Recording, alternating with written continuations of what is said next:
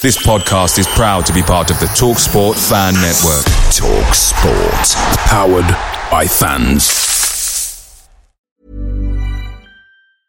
Ready to pop the question? The jewelers at BlueNile.com have got sparkle down to a science with beautiful lab-grown diamonds worthy of your most brilliant moments. Their lab-grown diamonds are independently graded and guaranteed identical to natural diamonds, and they're ready to ship to your door. Go to Bluenile.com and use promo code LISTEN to get $50 off your purchase of $500 or more. That's code LISTEN at Bluenile.com for $50 off. Bluenile.com code LISTEN.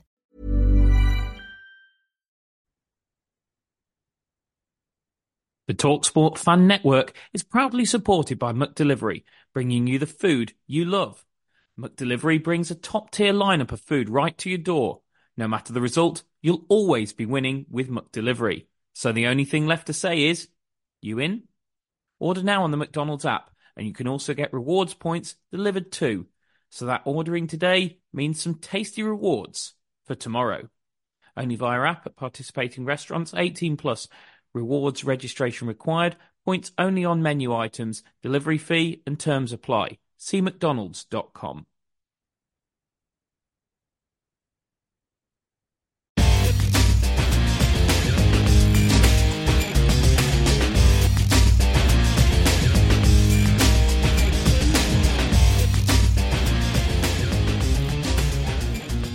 Hello and welcome to Albion Analysis with me, Chris Hall, and him, Pete George. Well, Albion's season might be well and truly done, but we most certainly are not. Today we'll reflect on Saturday's disaster, but also reflect more broadly on the season as a whole, and also have a good look at Steve Bruce's tenure at the Baggies and whether there should remain a tenure going forward. However, before we get into the bigger picture stuff, Pete, why didn't we show up on Sunday in what was a game that ultimately is likely to have defined our season? Well, I think it was a case of both teams not showing up really. We looked like we didn't want to be there and I mean, Birmingham didn't look particularly good, really. We struggled to get the ball into Grant. When I was looking at the passing networks, there was no pass connections into Grant, so no um, connections of three or more passes. When you look at the highest expected threat link ups, um, they were between Sam Johnstone and Conor Townsend, Kyle Bartley and Matt Clarke. So, I mean, you kind of want those and expect those to be to your attacking players, not Matt Clarke and Conor Townsend. So we, we weren't really getting the ball into the right area. I think we attempted about five passes in their penalty area. And ultimately, when you look at the shots, we had eight shots in total, I think, but only three before their, their goal. Those three had a total of 0.1 expected goals. So each shot was worth on average 0.03, which is, I mean, that's very, very low. So, I mean, we didn't concede many chances, but we just really didn't look like creating anything, to be honest. And, well, that showed on the scoreline as well, didn't it? I mean, after the game, I tweeted calling Grant and Robinson a disgrace. We'll look at the bigger picture on them over the course of the season in a moment. What I meant by that, by the way, is that I don't understand how they seem to pick and choose the games they, they show up for. Looking at the numbers around that, particularly on Grant, he had 17 touches in the entire game. Now, to put that into perspective, that's the lowest on the pitch. Adam Reach, who played 15 minutes, had 18. So that goes to show you how little of the game Grant had in the 67 minutes he was he was on the pitch. He was absolutely dreadful. I saw Joe Chapman's ratings in the Birmingham Mail yesterday. He gave Grant and Robinson threes, which were the lowest mark alongside Townsend, who, from what I gather from what Joe wrote in the synopsis underneath, pretty much got a three for what was a very poor decision for for the penalty, which knocked his knocked his mark down. But purely on performance over the 90 minutes, Grant and Robinson, according to Joe's ratings, were our worst players, and I tend to tend to agree with that. However, when I tweeted that out, I had a number of people agreeing with me, but I also had a number of people coming back to me going, "What do you expect if we can't get the get the ball into them?" Am I being a little unfair on the on the front too, Pete, or is it completely reasonable of me to expect a great deal more from these two players who we know are capable of much, much more? I think it's a bit of both, really. As a striker, you do need your midfielders and your wingers and wing backs or whatever to to get the ball into you. But at the same time, you've got to make the right movements and work space to get a shot off when there is an opportunity. And we had eight shots in total, and I'm not sure on this, but I not.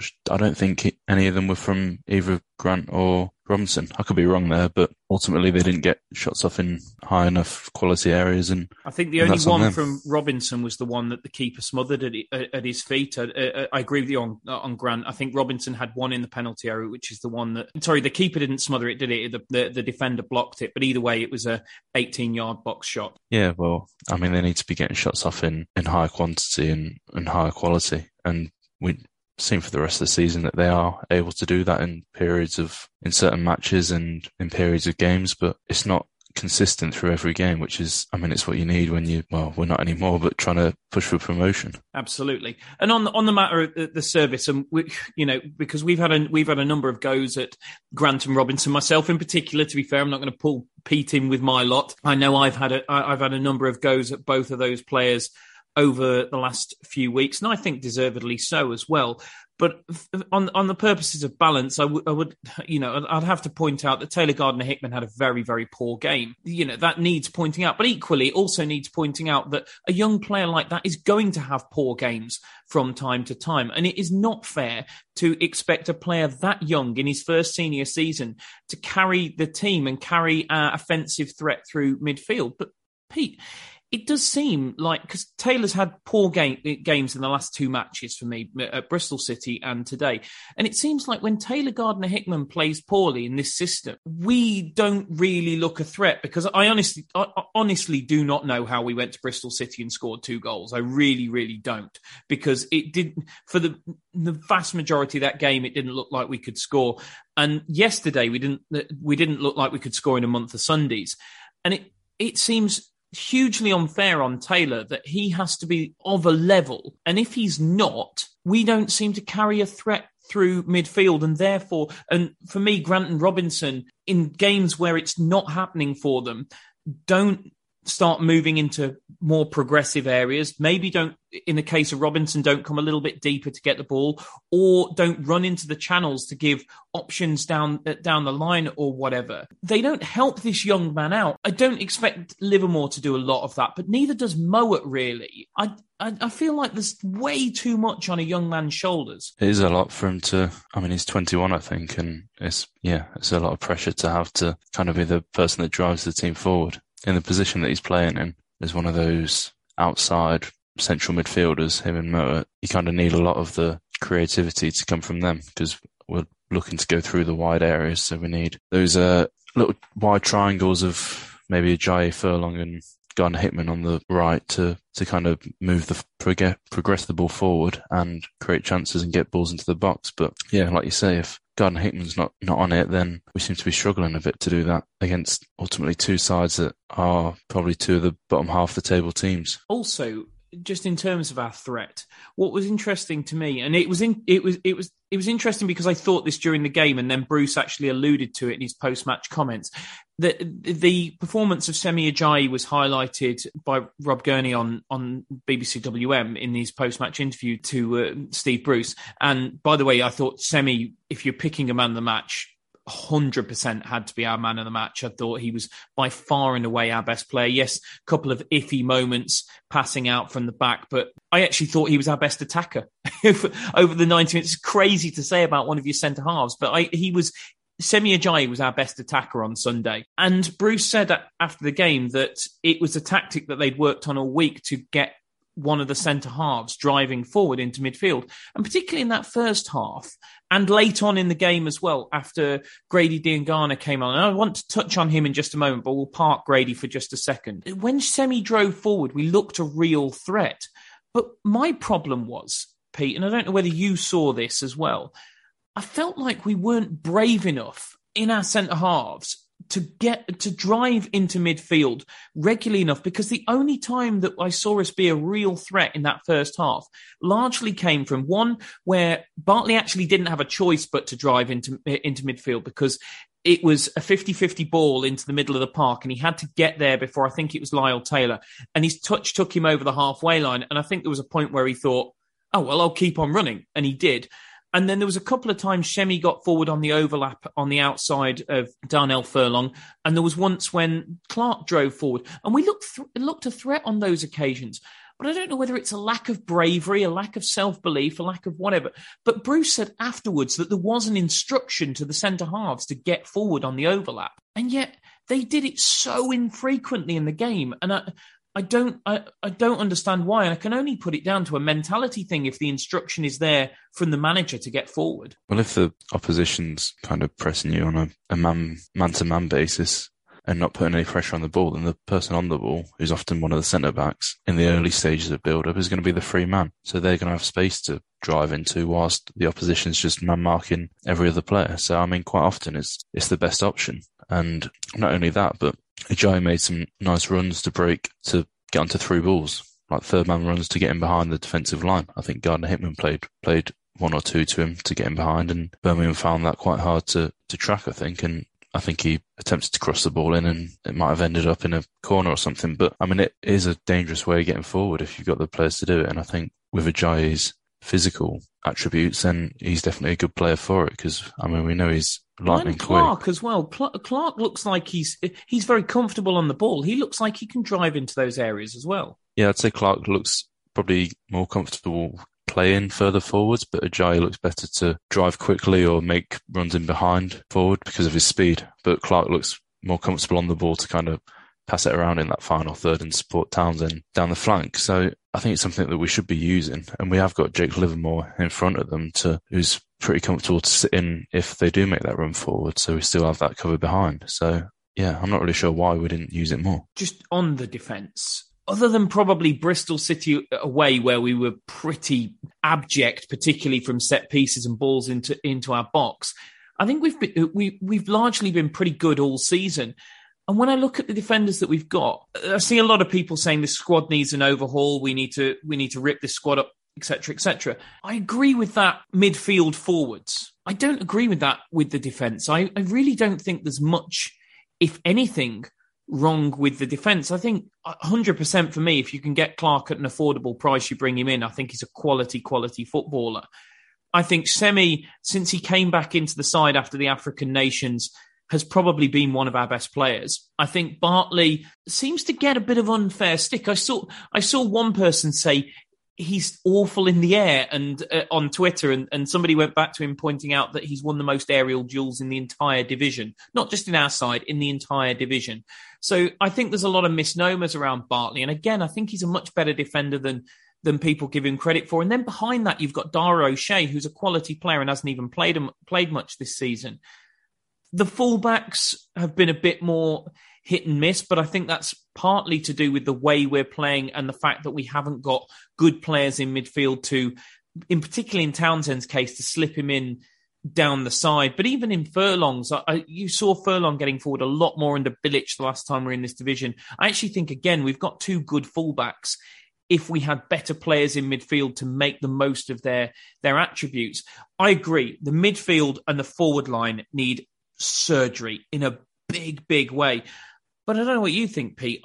I don't. I really don't think we need. We we maybe need a backup defender in the fullback areas, but other than that, I really don't think we need to. Uh, and we need to sign Clarke, but I don't think we need to do much to the defence at all. I think firstly we need to decide whether we're playing a back three or back four next year, and then we can. If we're playing a back three, then yeah, I think we look pretty good, especially if we can get Clarke in. Otherwise, he needs replacing for me. But if we're playing a back four, then we need to be looking at offloading some because you can't keep that many senior centre backs happy if we're only playing two of them at a time. I think, yeah, we've got quite a lot of players that are at least good championship players. And Bartley, I created a, a player rating system to look at all the players in the championship and what sort of style of player they are. And as a box defender, Bartley came out as the highest, I think. So that's just kind of players that are good in defenders that are good in the air, good at stopping crosses, um, making tackles, but not necessarily good on the ball. So in that style of defender, if that's what you want, then I'd say Bartley is a very good championship defender. I wouldn't want him doing what Ajayi does and driving forwards and making runs forward. But if you want someone to be in the centre of the back three and win headers and tackles, then he's the man. And just moving to another area of the pitch, I said we'd come back to Grady Diangana, and that's exactly what I want to do right now. I looked at Grady's numbers after the game. And two key passes first in, in terms of our team. Three completed dribbles, most in terms of our team. One, two fouls, second most in terms of our team. And he's he played 30 minutes. I d- we we discussed a little bit about Robinson and Grant in terms of that game, and we'll come back to them in terms of the wider wider season in just a moment. But Grady, I just feel like he's being hard done to all the time. Every time he has a couple of good games, he gets dropped. He comes on and he contributes. He contributed big style against Huddersfield. And I appreciate the fact that you couldn't have put him back in. And besides, we won the game against Fulham anyway, but you couldn't have dropped Robinson or Grant after uh, after the Huddersfield game. It would have been very very difficult. And we went and beat Fulham anyway, so you, you, the proof of the pudding is in the eating to a certain degree. But I kind of feel like now, with the season gone, and especially with the performances of Grant and Robinson in the last two matches, and the last one in particular, I would like to see Grady get a run in the side and just try and play the bloke into some form. Because I actually feel like since Bruce came in, when Grady's been on the pitch, he's actually done all right and he's contributed. And I thought he made us a threat in that last half an hour against against Birmingham. I thought it was the only time in the game we actually did look like did look a threat. I feel like you've got you've got to try and get something out of Grady because he's an 18 million pound asset. You couldn't sell him tomorrow and get anywhere near that. So in that sense, what on earth would be the point in selling him?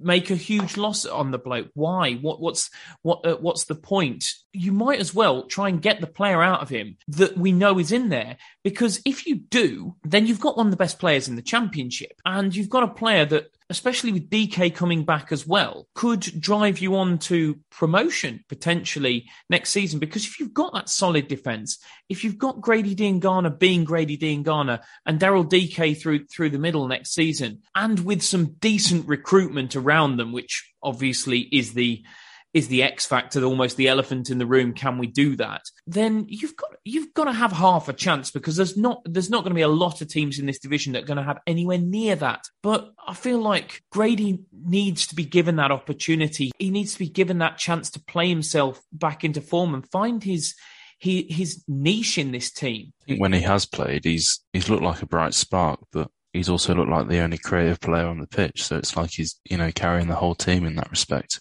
and he's looking for players to make those runs and, and play play with him and take a bit of the pressure off him, and it's not there. So I think that's potentially one of the issues. I mean, when he was playing in the championship the last time, um, we had Matheus Pereira, who was obviously a brilliant player and, and did a lot of the creative work alongside Diangana and maybe took some of that responsibility off him.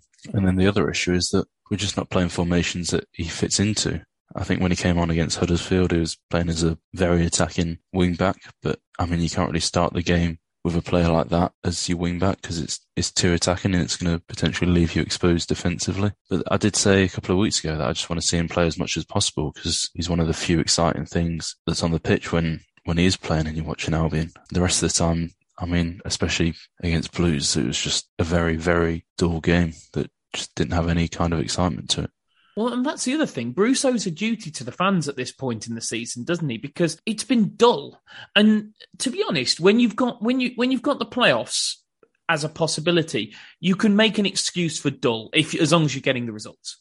Because if you're grinding out one nils, which we haven't been, but to be fair, prior to the Birmingham game, we had taken eight points from four games, which is half decent form. If uh, our previous run hadn't been so bad, would be playoff form. But once the season's gone, as it is now, you owe a duty to the fans to entertain them. And as you say, the only one who's a real entertainer out there is Grady Diangana. We've had a few decent results and picked up some points in the last few games, but I think I said it on the last pod that the performances haven't really been there apart from Fulham. We've been aided by a few penalties and if you take them away, then we've not really been creating enough, enough chances. So it's been dull and the performances haven't really been good enough to get us into the playoffs. We've had a few penalties, which in some ways are lucky and, you know, you're not going to get them every game. So yeah, I'd much rather see Grady start and find a way to get him in and just have him as a bright spark to give us some enjoyment of watching Albion at the minute. Obviously, one of the players that would be likely to drop out should Grady come into the side would be Grant and Robinson. We've talked about how poor they were against Birmingham, and I've I've made no bones about my feelings towards that pair, nor nor of a lot of fans actually from what I've from what I've seen on social media. But actually, over the course of the season, because I wanted to talk about them in the broader sense, when you look at their record, Pete, it's not bad, is it? They are the top two for goals in our squad. They're the top two for assists. They're second and third in shots per game, only behind Dike, who really doesn't have enough of a sample size to make that to for it to be fair that he's ahead of them. If you see what I mean, they're then fifth and sixth for key passes per per game, behind Mowatt, Townsend, Furlong, and Snodgrass. Interesting that Snodgrass is on the, on that list, and that could be a whole other pod as to whether whether he should have been bombed out in quite the way that that he was. And and then even Grant is actually our second best for completed dribbles per game, only behind Taylor Gardner Hickman. The problem, actually, over the course of a season, is not what the pair of them contribute in en masse. It, the problem is the fact that they don't do it consistently, and uh, and that both of them are players who play in bursts. And when they're great, they're great, and when they're bad, they're blooming awful. I, I suppose my question to you, Pete, is: Is it sustainable to have two players like that? Up front for you over the course of uh, course of the season, or do we? I mean, I suppose next season, hopefully, we will be looking at Daryl Dike as the one to uh, to lead the line.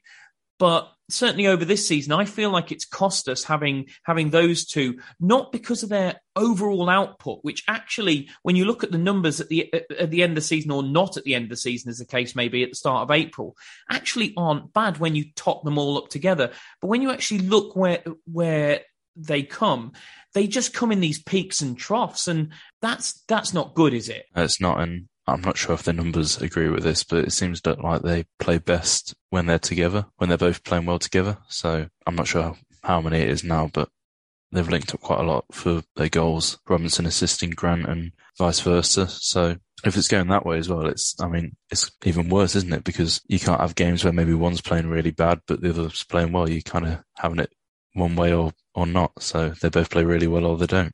Yeah, they, they don't carry each other. Like you you took a, took a great partnership from the from the Premier League. You you see Son and Kane together, and Son's uh, when Kane couldn't hit water if he was stood on a boat at the start of the season, Son carried him a little bit. That never happens with Robinson and Grant, does it? If if one's terrible, they're both terrible. Yeah, and that's that's a big problem. Is it maybe we're missing options up there as players that can play as central strikers? We've had Matty Phillips who's been injured for a lot of the season. Obviously, Hugill has gone to Cardiff now. Without Andy taking Carroll. you off on a tangent, Pete, should we have let him go? I don't think so. I think, despite being pretty awful in front of goal, I think it would have come. I think he would have scored a few goals because he was getting into the right areas, and I know he was missing quite a lot of sitters. But if you keep getting in those areas, you will score, even if it's not at a really good rate. But he, if he kept playing, he would have grabbed some goals, and it's just another option to have. I think he fitted, he yeah, he fit the um the system quite well because he was physical, but he could also run in behind and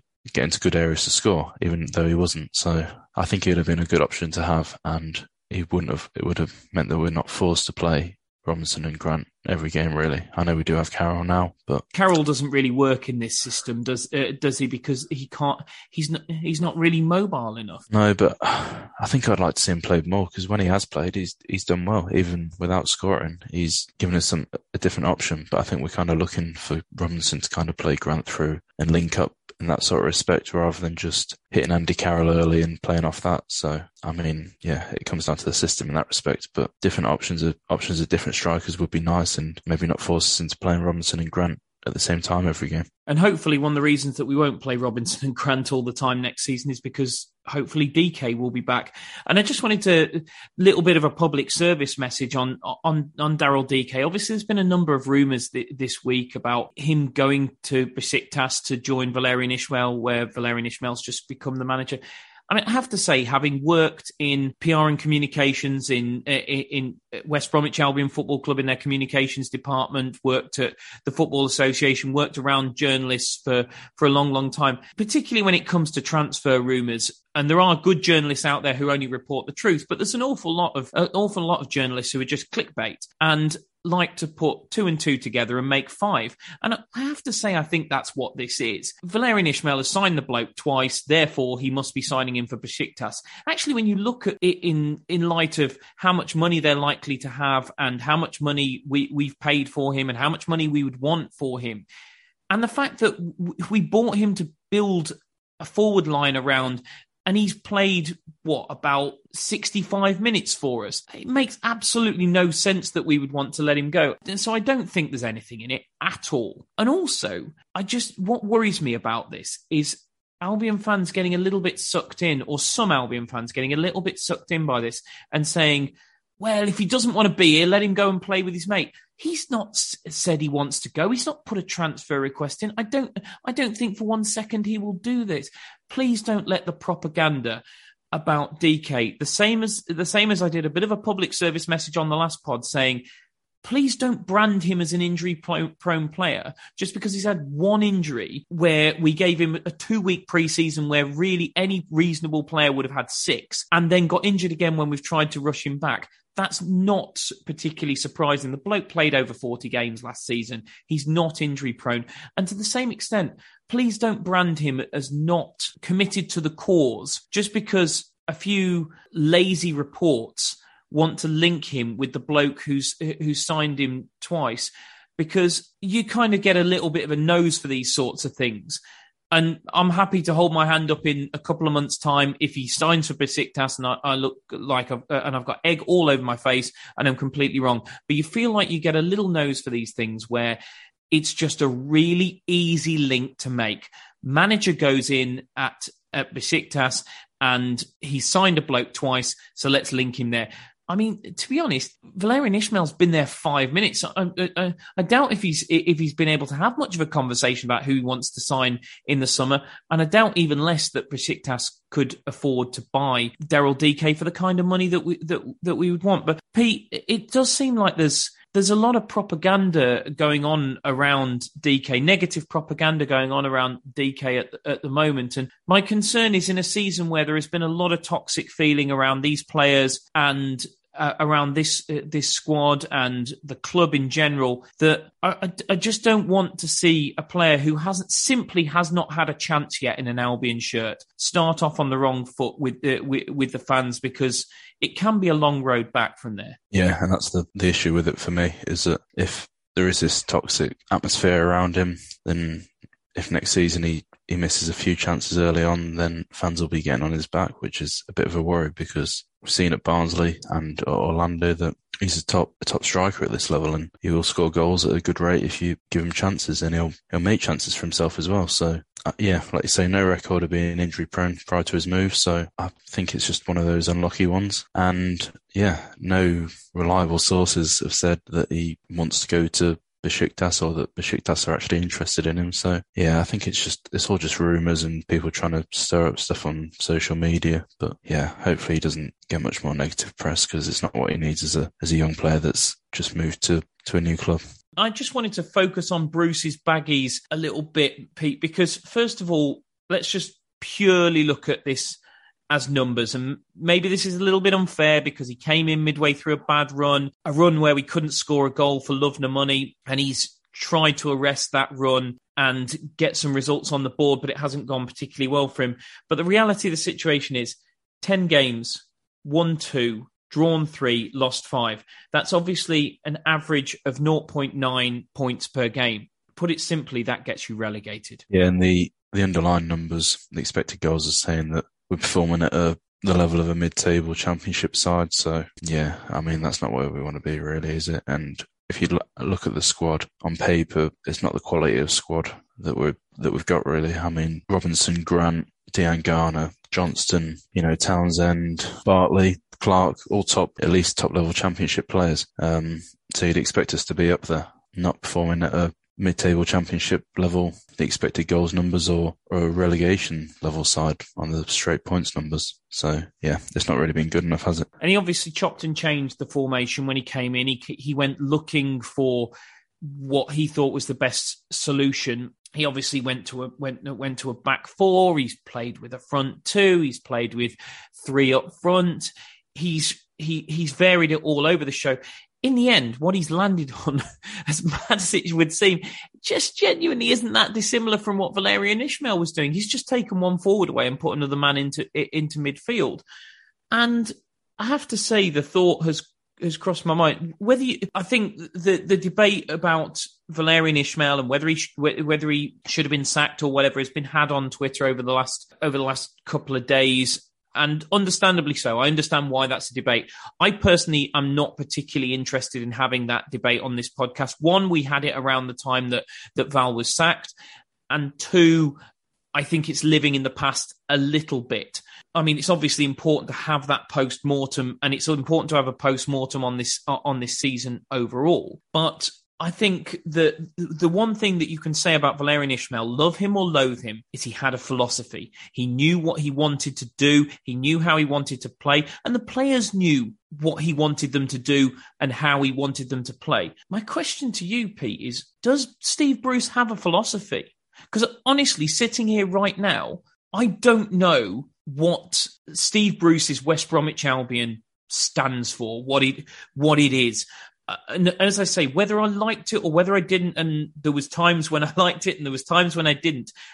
I knew what Valérien Ismaël's West Bromwich Albion was all about. I haven't got a clue what Steve Bruce's West Brom's all about. And I'd agree with you there. Just from looking, just from watching the games, it's it's hard to really see the style, how we want to build up, um, progress the ball forward, and how we want to create chances in the final third. I think it's difficult to spot the patterns. Uh, when you look at it from the numbers, he's actually kind of similar to, to the numbers under Ismaël. If you look at where we win the ball back, under Ismaël, we had 17% of our recoveries in the final third. And under Bruce, it's the same 17% of them in the final third. Statistically, the, we're not pressing as high under Bruce. Under Ismaël, we, had, we allowed 7.6 passes per defensive action. So 7.6 opposition passes before we tried to win the ball back. And under Bruce, it's been 11. So less of a high press, but ultimately, when we do win the ball back, it's at the same rate in the final third. Surprisingly to me was that our non-penalty expected goals against has been very, very marginally better under Bruce. It's been 0.98 per game under Bruce, whereas it was 0.99 under Ismaël. So, like I say, very, very marginally. But ultimately, it's creating chances that's got a lot worse. We've gone from 1.72 non-penalty expected goals under Ismaël to 1.01 under Bruce. And um, a big factor of that is that we're creating about 0.5 fewer big chances in each game. So under Ismaël, we created about 1.5, about 1.6 big chances per 90. And under Bruce, that's only one. And obviously they're the chances that you're most likely to score. So if you create lots of big chances, then, then you'll score more goals. And under Bruce, we're creating fewer. So um, that's a real problem. I suppose the argument, if there is one to be had, is that perhaps Steve Bruce has tried to apply whatever style it was that he wants to wants the Albion to be or wants his Albion to be.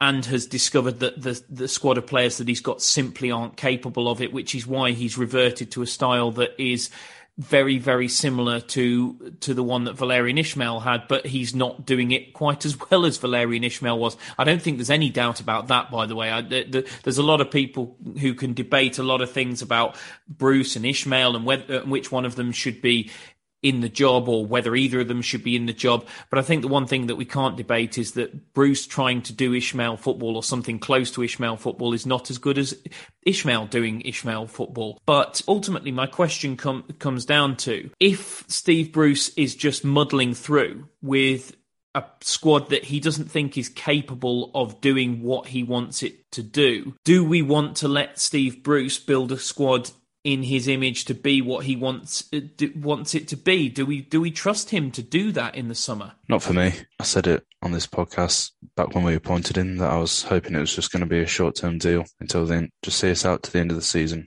have a go at pushing us into those playoff spots, but kind of be searching for the for the next manager whilst Bruce is trying to push us into the playoff spots. He's failed to get us into the playoff spots, and I stand by what I thought then. He shouldn't be the manager post this season, and that we should have our eyes on. I mean, really, we should be almost decided on who we're going for, um, who's on the shortlist for the job coming into the season. So, in my opinion, hopefully, we part ways with Bruce and, and look to bring in someone, someone fresh. I have to say, we're on the same page on on this one, Pete. To steal a steal a tweet the Rainbow Stand put out on Twitter after the game, it said Bruce isn't the problem, but he's not the answer either.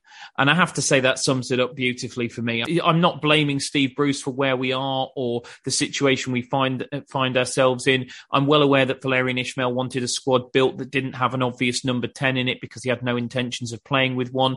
And now that we've moved on from Val Ball, that that is an area we are desperately, desperately lacking in. So I don't blame Steve Bruce for not being able to get a tune out of these players. But equally, I just don't see him as the solution to the problem that we have going forward. And, and I actually had this conversation with my father on uh, on on Sunday because he he believes that that we should have stability at the club. And I agree with him. I just don't think the stability should be Steve Bruce. I also think that there's a lot of people who, who are happy to talk about good and bad managers. And I don't really think in most cases there are a few very good managers and there are a few very bad managers out there. I'm well aware of that. But I think the vast majority of managers don't fall into either category. And I think Valérien Ismaël is probably amongst these. And I think probably so is Steve Bruce to a certain extent as well. I think what there are in terms of managers are there are good fits and there are bad fits. Ultimately, what it comes down to is you have to understand the ethos of your football club and then you have to choose a manager who fits with that ethos, who the fans want, who fits with the group of players that not only that you have now, but you want to build going forward. And the problem is that takes real understanding of the football club, of how football works, of what you want to do, what your strategy is, what your DNA, as Dan Ashworth would have said, is the, of your football club, not just now, but in the future. And that's what we haven't had. That's why we appointed Valérien Valerian Valérien Ismaël, I'll happily say this right now on record, is not, was not, and probably never will be a bad manager. What he was is a bad fit for West Bromwich Albion. And equally, Steve Bruce, I don't believe, as much as Newcastle fans would tell you to the contrary, I don't believe that with the success that Steve Bruce has had at previous clubs and over the years and getting out of this division and getting to FA Cup finals and the like, that Steve Bruce is a bad manager. But what I honestly believe is that he is a bad fit for West Bromwich Albion. I think if we keep Steve Bruce beyond the end of the eh, end of this season, I think we will find ourselves in a similar situation midway through next season where the fans are very disaffected with the football, with what they're seeing on the pitch, that they're not enjoying it. You want an example of a good fit, and I don't give a lot of credit to Luke Dowling very often, but I thought Slaven Bilic was a good fit for our football club because he plays the type of football that people want to watch. Okay, he didn't have the, the money and resources to then translate that into the Premier League. But in terms of what our fans want to see, Tony Mowbray, another example of a good fit for West Bromwich Albion. I don't believe Ismaël was a good fit. I'm not saying he's a bad manager. I'm not saying Steve Bruce is a bad manager, but equally, I think I don't think Bruce is a good fit for the Albion. I think that's pretty fair to say. I do think that some managers may, may suffer from the change in trends in tactics of football and can sometimes see themselves becoming outdated, if you like. I mean, if you look at football over the years, you can see that trends are changing, and obviously, different managers have different styles. And when that their style of play is kind of the trend and what's working at that minute, that moment in time, then then they're going to look like the best the best managers, if you like. So maybe Bruce Bruce's styles aren't suited to what the trend at the minute and what's working for clubs at the minute. So I think that's potentially part of the issue as well. But I think the biggest factor is that he's, I mean, he wasn't a good fit for Albion. Ismaël wasn't a good fit for Albion. I'm not really sure if anyone will be a good fit for Albion at the minute because the squad is just such a mismatch of players. So that's something that needs sorting out in the summer. Yeah, but but equal, and equally, as you say, that comes back to the people running it, where you have to have a philosophy. But just Pete, in terms of getting the fans on side, which has to be the the first and foremost task ahead of this summer, you've you've got to bring somebody in who is going to play a brand of football that they want to want to watch, and then you've got to back them to get the players that can play that brand of football. Now, whether we're going to be able to bring in the likes of Matheus Pereira and people like that that we have done in in the past at, at this level is a whole other question altogether. Whether we can bring in the James Morrisons, the Chris Brunts, the Filipe Teixeiras, the Kevin Phillipses, the the kind of guys that we've we've brought bought into our football club when we've been in the in the championship. Whether we can bring that quality of player, whether we have the money to do that, is entirely another question. But I think first and foremost, you've got to bring somebody in who, whether they do it on the cheap or whether they do it with a decent budget, still ultimately at their core is going to try and build a side to play a certain brand of football because the bottom line is take Tony Mowbray, for example. Tony Mowbray had good money to bring in, I think it was 11 players that summer when he brought in Brunt, Morrison, Teixeira, and, uh, and, and the like. If you'd given Tony Mowbray two million quid to spend that summer, he wouldn't have brought in the same quality of players, but he would have still brought in the same type and I think that's that that's the man that's the kind of manager we need somebody who is going to play the the style of football that the fans will will buy into and get on board with regardless of the personnel that they can get to play around it. Yeah and we also need someone that's going to be able to create a system that's can use the players that we've got that we're going to struggle to move on because there's going to be a number of players that just are on two big contracts in terms of length and in terms of wages that will struggle to move on. So we need someone that can come in and get the best out of them in in a system that, that works for all of them because I think we'll we'll have a bit of money obviously to spend in the summer because we do still have our parachute payments but we do have a number of players that are on pretty hefty contracts I think so we've got to make use of them as well absolutely well, look, we're going to leave it there for today because we've got another game on Wednesday. God forbid we've got to play another football. We've got to play the rest of this season. I hate to remind you of that. We've actually got to play this blooming season out. How unfortunate is that? But yes, we will leave it here for now. We will be back.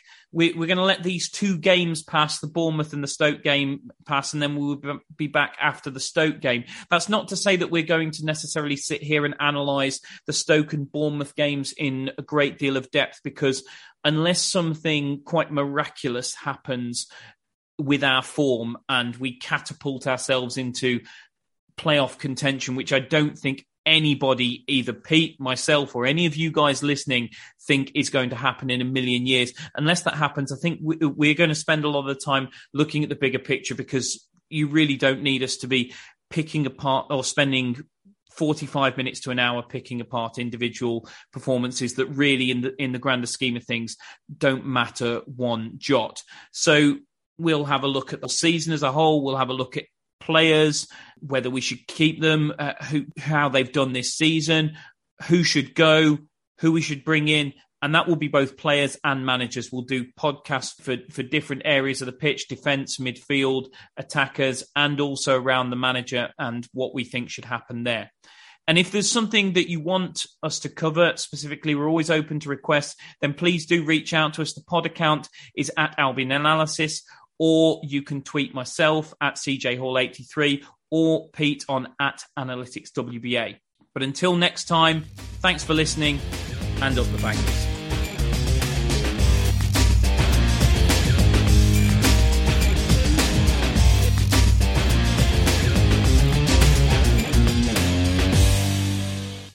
Albion have certainly been sharing the goals around this season. They're well into double figures now for different championship goal scorers. So why not take a leaf out of their book and do some sharing of your own with a McNuggets share box? Order McDelivery now on the McDonald's app. You in? At participating restaurants, 18 plus, serving times, delivery fee and terms apply. See mcdonalds.com. Mom deserves the best, and there's no better place to shop for Mother's Day than Whole Foods Market. They're your destination for unbeatable savings, from premium gifts to show-stopping flowers and irresistible desserts. Start by saving 33% with Prime on all body care and candles. Then get a 15-stem bunch of tulips for just $9.99 each with Prime. Round out Mom's menu with festive rosé, irresistible berry chantilly cake, and more special treats. Come celebrate Mother's Day at Whole Foods Market. This podcast is proud to be part of the TalkSport Fan Network. TalkSport, powered by fans.